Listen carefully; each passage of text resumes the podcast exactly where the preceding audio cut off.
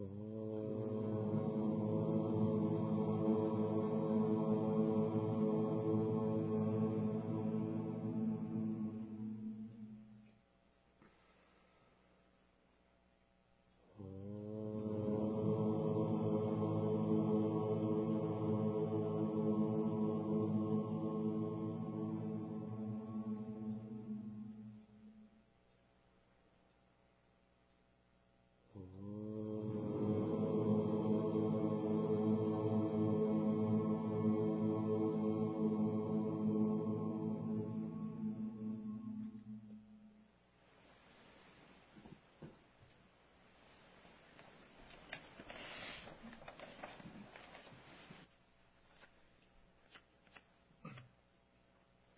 Текст Лая Амрита Упадеши Чинтамани.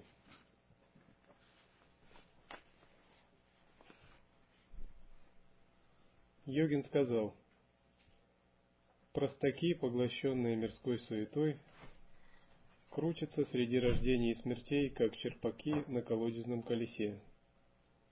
Мудрецы же идут в нирвану.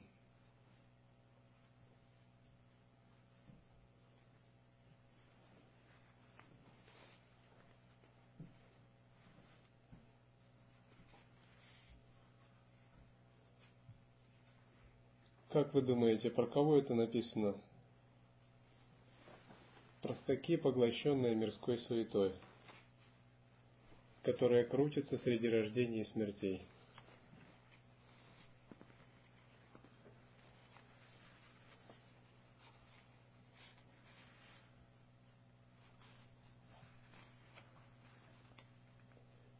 Поскольку вы выбрали духовный путь знания, став на тропу Дхармы. Вы должны знать, что делая такой выбор, вам предстоит очень большая трансформация. Путь Дхармы имеет мало общего с сентиментальной слащавостью – Он требует от вас полной самоотдачи, большого мужества и невероятного упорства. Наверное, вы понимаете, что есть большая разница между верующим в лая-йогу и практикующим лая-йогу. Когда мы просто верующие в какую-либо Э, духовную систему или доктрину. Это означает, мы время от времени вспоминаем и ходим в церковь или в ашрам. В остальное время предаваясь собственным иллюзиям и заблуждениям. Однако, когда мы практикуем лай-йогу, это непрерывная битва –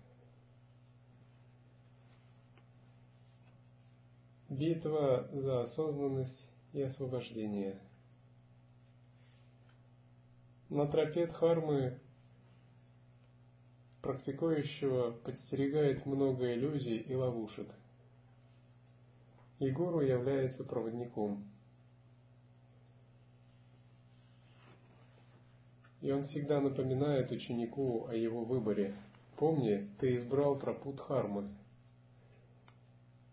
ты решил достичь самого высокого сокровища. Будь бдителен.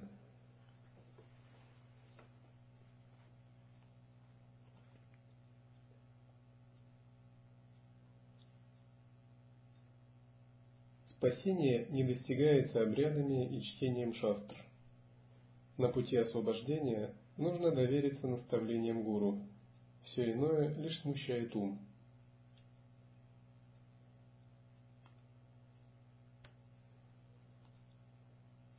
Многообразие методов и духовных концепций в конечном счете должно вылиться в личную осознанность.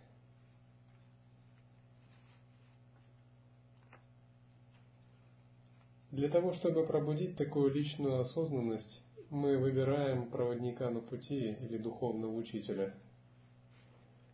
Однако стать в истинном смысле учеником духовного учителя – это непросто. Пройдет много лет, чем мы осознаем это. Потому что настоящий духовный учитель для ученика это большой вызов. Это приглашение к запредельной трансформации, которой мы можем принять не сразу. Поскольку наше эго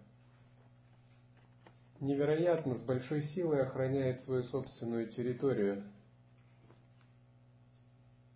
и пытается всячески сопротивляться свету Дхармы.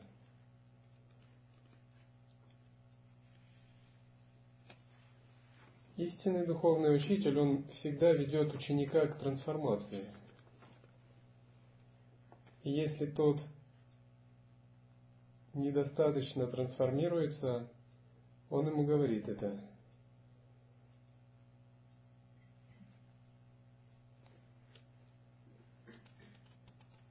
Ты можешь либо продолжать, либо сделать шаг вперед.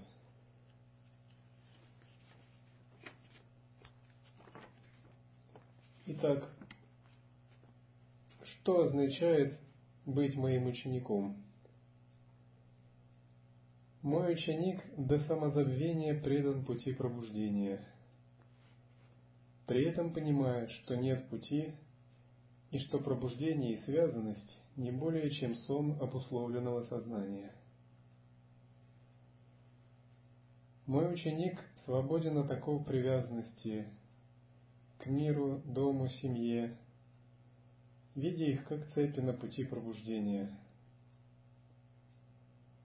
Он видит богатство и золото как гальку, а домашнюю жизнь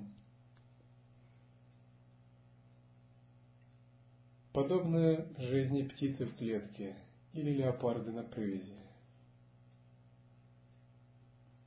Мой ученик не имеет ничего, за что он держится, и личного имущества больше, чем поместится в его дорожной сумке. Мой ученик живет вдали от суеты городов, при этом понимая, что естественное состояние неотделимо от мирского так же, как и от духовного. Мой ученик усердно учится и упорно тренируется в йоге и медитации, не пропуская ни дня, постоянно стремясь к совершенству. Зная при этом, что исконная природа самосовершенна изначально, без тренировок и усилий.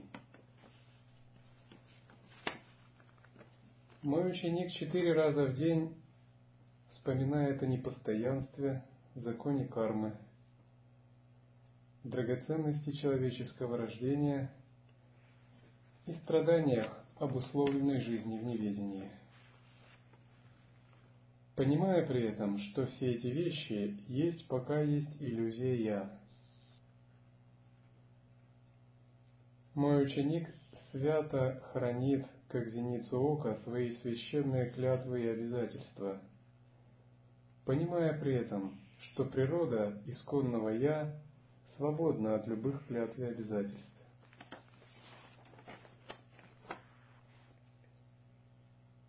Мой ученик усердно очищает себя, выполняя практики, отрешаясь от желаний, зная при этом, что его изначальная природа всегда чиста, и даже желания неотделимы от нее. Все свои действия мой ученик посвящает трем драгоценностям – гуру, дхарме и санге. Он не имеет в сансаре других забот, кроме освобождения себя лично и помощи в освобождении другим. Мой ученик постоянно тренируется в созерцании, чем бы он ни занимался, пестуя его годами, день ото дня – Мой ученик не делит реальность на две части, принимая одно и отвергая другое. Он всегда пребывает в медитации, как в алтарном зале, так и на кухне. Мой ученик ценит учение Дхармы как сердце своей груди и зеницу своего ока и уважительно относится к драгоценному учению. Мой ученик уважает моих старших учеников, соблюдая самая и чистое видение.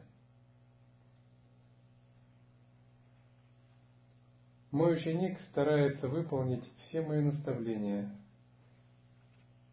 даже если они иногда могут показаться трудными.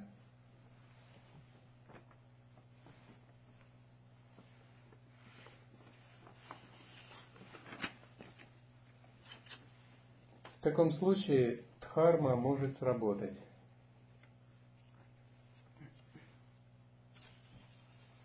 Сознание гуру передается легко, когда есть достойный сосуд в виде ученика, способного следовать.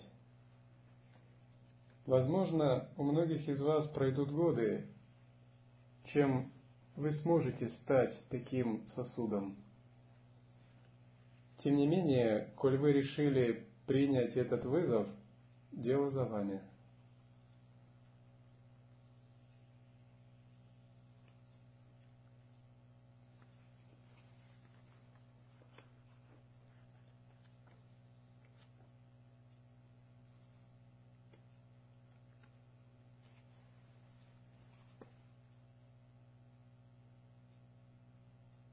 Затем, практикуя, убедись, хоть то, что видимо и кажется реально существующим, на самом деле мираж, и оно не отлично от сновидения. Не гоняясь за сновидениями, ищи сновидца, осознавание. Исследуя, поймешь, я непостижимо и пустотно, бесконечно, как небо.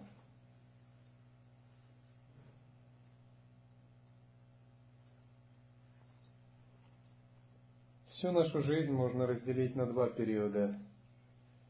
Период, когда мы не знали, что есть наше «я», и период, когда мы это узнали. Мы можем иметь различные представления о духовном пути, о Боге, иметь философские концепции, обусловленные нашими познаниями, опираясь на различные доктрины – тем не менее, эти умозрительные концепции будут всего лишь еще одной ментальной иллюзией. Когда мы на собственном опыте медитации убеждаемся в пустотной природе осознавания, это подобно вспышке молнии. Внезапно мы обнаруживаем, что все, что мы считали реальным, является иллюзией. Даже наше драгоценное и лелеемое «я» за которые мы так держались, тоже является иллюзией. Когда мы открываем пустотность нашего изначального осознавания, внезапно мы видим, что это осознавание является корнем бытия и источником всего. Оно является источником всех проявленных феноменов в сансаре, и ничто не отделимо от него – мы понимаем, что мы заблуждались в самом абсолютном, в коренном, в самом главном.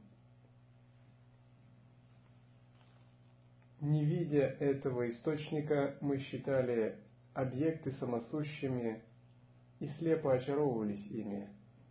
Мы считали также себя независимым индивидом, субъектом, думали, что мы неповторимая индивидуальность, что наши мысли, эмоции и прочее имеют какую-то ценность. Оказывается, когда мы проникаем в этот источник, мы обнаруживаем, что мы обладаем гораздо большей неповторимостью, абсолютностью и непостижимостью. И этот источник есть природа нашего самого сущностного осознавания –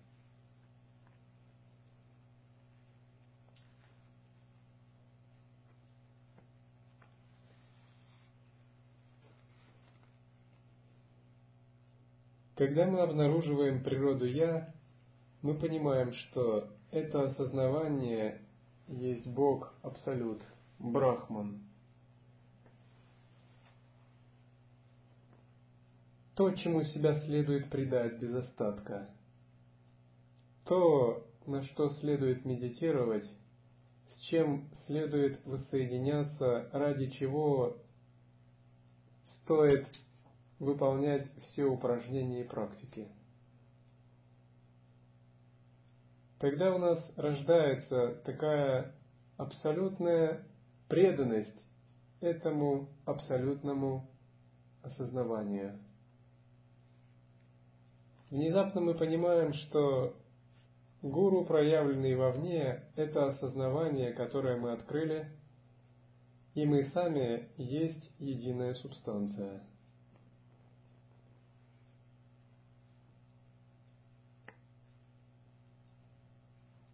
Если не порождая понятий, не цепляешься и не создаешь предпочтений, остаешься в природе ума. Сансара и нирвана станут одним. Сделай хоть маленькое различие, конца не будет раскаянием.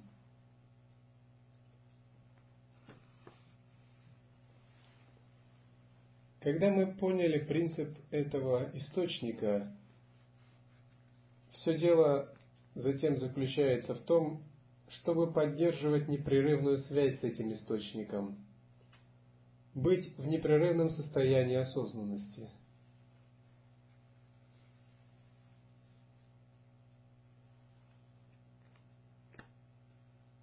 Что означает быть в непрерывном состоянии осознанности?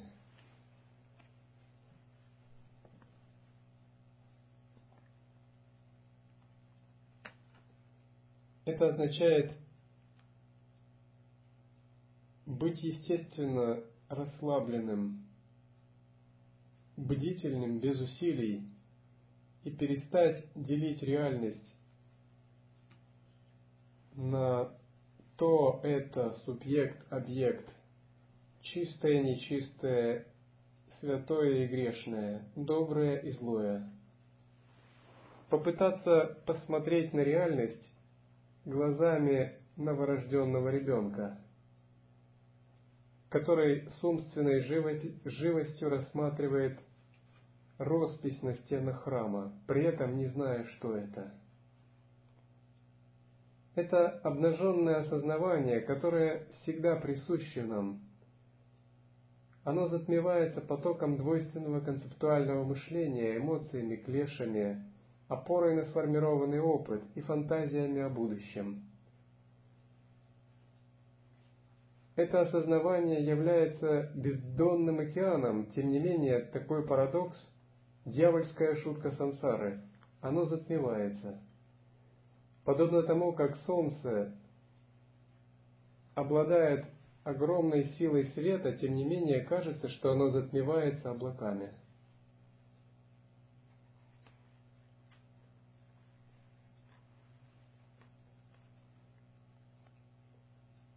Когда мы тренируемся в такой осознанности, внезапно мы обнаруживаем, что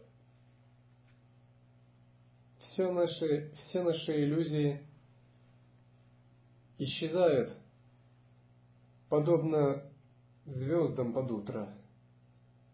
И внутри нас загорается вселенский свет исконной мудрости, нашего изначального «Я».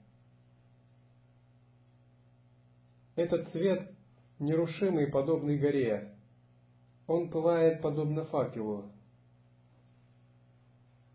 На что бы мы ни направили этот свет осознанности, он освещает все в другом свете. В сутрах приводится также сравнение этого света саморожденной мудрости с драгоценным камнем, исполняющим все желания, зеркалом, котором происходят многообразные отражения, но при этом зеркало не запятнывается.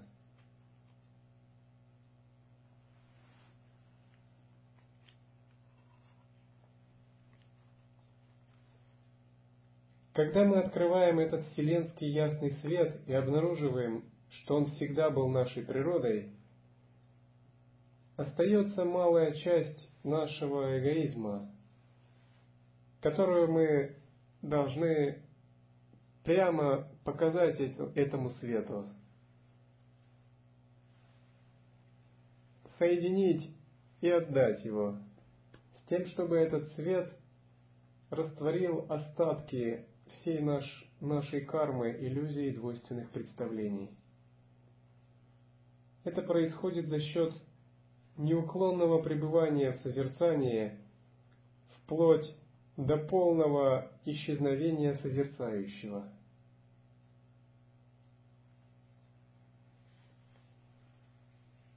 Плата за духовное знание, за познание Абсолюта всегда очень высока. Эта плата – это мы сами. Мы сами в относительном смысле. Все ложное, фальшивое, наше неведение, наш эгоизм, наша привязанность и цепляние, наш ум сгорает в этом свете вселенского знания. Когда мы, соприкоснувшись с этим светом, отдаем это наше малое «я» нашему великому «я», происходит самоузнавание, последняя ступень в реализации лая-йоги. Подобно царю, который всегда спал на троне, но внезапно проснулся в своем дворце, которому снился дурной сон, мы пробуждаемся и обнаруживаем свою подлинную реальность. Подобно ребенку на руках у матери, которому снилось, что он потерялся, мы пробуждаемся и обнаруживаем, что ребенок никогда не терялся, что потеря была ложной. Это было не более чем кошмарным сновидением. Подобно льву, который подошел к источнику, чтобы напиться, думая, что он овца, и внезапно увидел свое отражение. Таким же образом и мы узнаем свою львиную природу, понимая, что мы неотделимы от вселенского света исконной мудрости. Это и есть наше «Я», которое не имеет ни границ, ни центра, которая запредельна любым качеством и распространяется подобно пространству безгранично во все стороны в пространстве и бесконечного времени –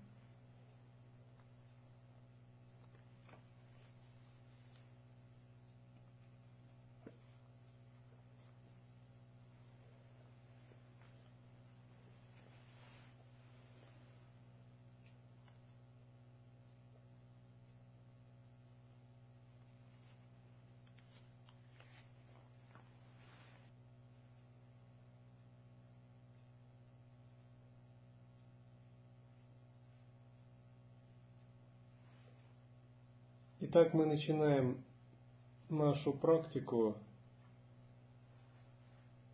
коллективную практику гуру-йоги или почитание ситхов. Это практика, когда мы сливаем наш ум с умами святых. В лая-йоге в понятие гуру входит не только конкретный учитель коренной, который вас учит, но также многообразные святые и божественные существа и сама абсолютная реальность, которая проявляется как исконный свет нашей саморожденной мудрости. Сливая с ними наше сознание, мы постепенно устанавливаем мистическую связь с ними – понимая, что мы сами нераздельны с ними, что это чистая, более тонкая часть нас самих. Тогда, поддерживая такую мистическую связь, мы позволяем этой более тонкой части нас самих усилиться, распространиться и растворить нашу более грубую часть. В этом принцип гуру-йоги. Гуру-йога напоминает переливание воды из одной, одного сосуда в другой, из полного в пустой полный – это принцип гуру, пустой – это принцип ученика. Гуру-йога напоминает замыкание двух электродов. Когда возникает вольтовая дуга и начинается искрение –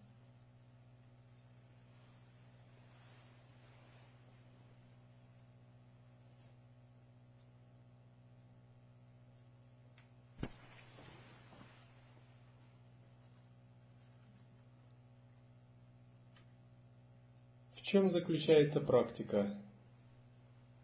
После принятия посвящения сначала мы выполняем татва шутхи.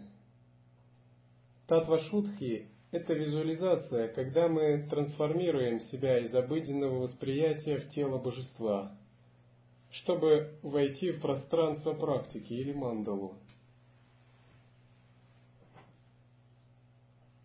После этого выполняется практика Баджан Мандала.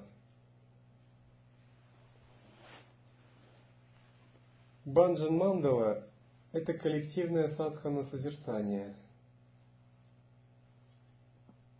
В ней мы пытаемся, полностью расслабившись, пребывать в состоянии осознанности и интеграции, выполняя ключевые точки в созерцании – примеру, Шамхави Мудру, интеграцию, используя нижние врата, неподвижную позу и зарождая гордость божества. Следует знать все эти ключевые точки, чтобы ваша практика состоялась.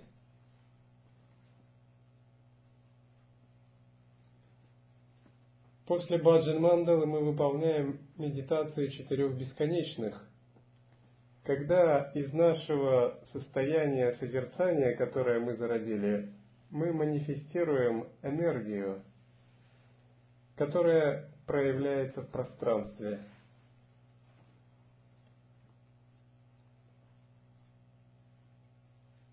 И мы все завершаем гуру-йогой или практикой где мы перечисляем имена святых, настраиваясь на их сознание и восхваляя их, получая благословение. В конце общей практики мы выполняем посвящение заслуг всем живым существам во Вселенной –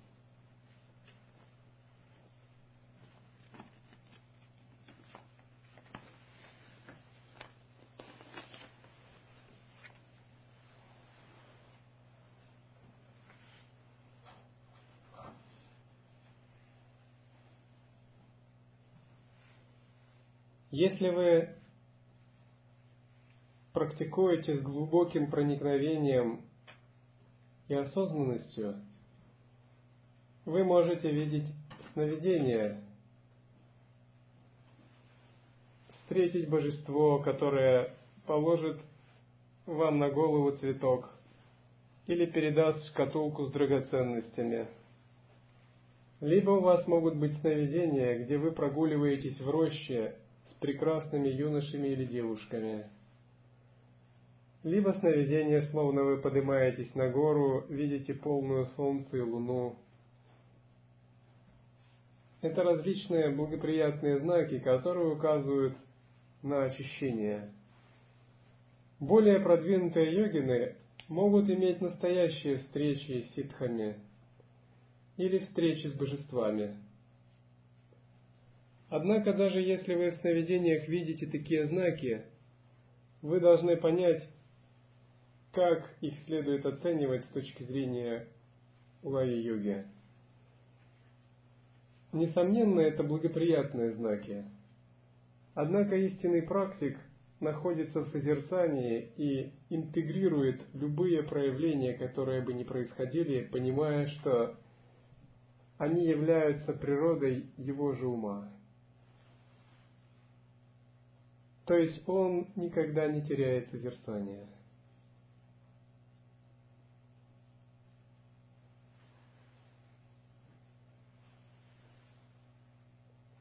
Это место часто благословляется различными святыми или божествами.